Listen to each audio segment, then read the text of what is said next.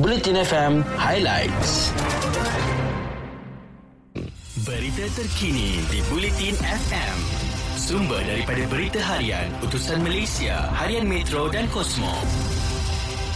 Malaysia menetapkan tempoh 10 tahun untuk menjadi negara pengeluar vaksin manusia dengan pelan hala tuju pembangunan vaksin negara akan dilancarkan dalam masa terdekat.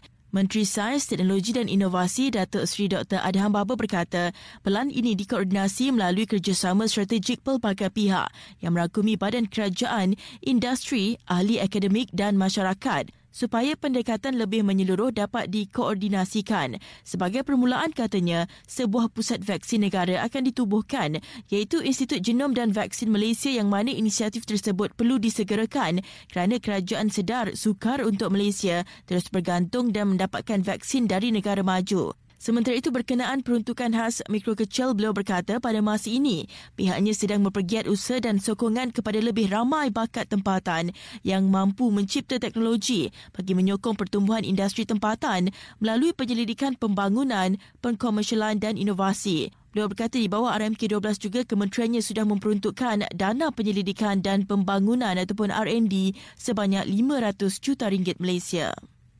Seterusnya, orang ramai yang ingin pulang ke kampung atau melakukan ziarah bertemu keluarga di luar lokaliti dinasihatkan menjalani ujian kandidi COVID-19. Menteri Kesihatan Kari Jamaluddin berkata, apabila negara memasuki fasa endemik, kerajaan tidak lagi boleh melakukan sekatan jalan raya dan memeriksa individu berkenaan yang sudah lengkap divaksinasi atau belum. Kini tanggungjawab dan tingkah laku bergantung kepada individu tersebut. Hanya tinggal 1.6% yang belum divaksinasi lengkap sebelum sempadan negeri dibuka. Kini Kementerian Kesihatan Malaysia sudah beralih ke ujian simptomatik. Sebelum ini, data yang dipaparkan dalam laman web COVID-19 menunjukkan sebanyak 88.4% populasi dewasa di negara ini sudah lengkap menerima imunisasi COVID-19, manakala 94.5% sekurang-kurangnya menerima satu dos vaksin. Perdana Menteri Datuk Seri Ismail Sabri Yaakob sebelum ini mengumumkan kelonggaran rentas negeri dibenarkan apabila negara mencapai 90% kadar vaksinasi dewasa. Perkara berkenaan diputuskan mesyuarat jawatan kuasa khas pengurusan pandemik yang dipengerusikan Perdana Menteri pada 22 September lalu. Dalam perkembangan lain, polis sedang mengesan seorang lelaki dipercayai anggota tentera yang terbabit dalam kes cabul seorang wanita di sebuah kedai vape di Taman Keramat Kuala Lumpur kemarin. Dalam kejadian kira-kira jam 1 tengah hari itu, mangsa berusia 18 tahun yang juga pekerja kedai vape terbabit pada mulanya didatangi seorang lelaki berpakaian tentera mahu membeli barangan vape di kedai tersebut. Ketua Polis Daerah Ampang Jaya, Assistant Commissioner Muhammad Farouk Ishak berkata, selepas selesai membeli barangan vape, lelaki itu keluar dari kedai kedai namun tidak lama kemudian dia masuk semula ke kedai berkenaan. Suspek mengambil kesempatan memegang tangan mangsa dan kemudian turut menjilat jari mangsa. Muhammad Farouk berkata mangsa cuba mengawal keadaan itu dan memberitahu suspek bahawa terdapat kamera litar tertutup dalam kedai tersebut menyebabkan suspek melepaskan tangan mangsa dan terus beredar dari tempat kejadian. Muhammad Farouk berkata siasatan dijalankan mengikut Seksyen 354 Kanun Kesiksaan dan orang ramai yang mempunyai maklumat berkaitan kejadian diminta tampil membantu siasatan.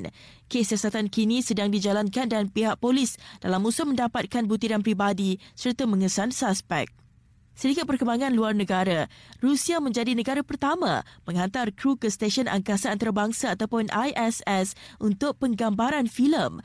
Pelakon Amerika Syarikat Tom Cruise sebelum ini juga turut dilaporkan merancang membuat filem di sana. Pengarah dan pelakon hanya mempunyai 12 hari untuk melakukan penggambaran memainkan watak pakar bedah jantung yang dihantar ke orbit untuk menyelamatkan seorang angkasawan. Dua angkasawan Rusia yang berada di kapal juga akan turut berlakon di dalam filem tersebut. Sebelum sukan, Suruhanjaya Pilihan Raya Malaysia ataupun SPR telah melancarkan urusan semakan pra-pendaftaran pemilih automatik ataupun SPPA mulai 1 hingga 31 Oktober 2021. SPPA tersebut adalah untuk memberi peluang kepada bakal pemilih warga negara Malaysia yang berumur 18 tahun dan ke atas untuk menyemak dan mengesahkan maklumat mereka dengan SPR di pautan mysprsppa.spr.gov.my atau hadir ke-604 semakan SPPA di seluruh negara dan mengimbas kod QR bahagian pilihan raya parlimen yang diletakkan.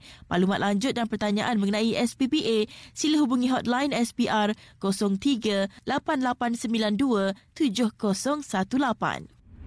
Berita Sukan di Bulletin FM skuad Harimau Melaya dibenam Jordan 4-0 dalam aksi persahabatan antarabangsa di Stadium King Abdullah II di Aman Jordan malam tadi. Jordan jelas bukan lawan mudah buat pasukan kebangsaan apabila skuad Tan Cheng Ho yang turun tanpa ramai tonggak utama yang beraksi pada kelayakan Piala Dunia 2022 Piala Asia 2023 di Dubai Jun lalu diasak pasukan tuan rumah sepanjang permainan. Selepas ini, skuad Harimau Melaya akan mengharungi aksi lebih getir apabila berdepan pasukan di ranking ke-80 dunia Uzbekistan yang akan turut berlangsung di Aman pada Sabtu ini.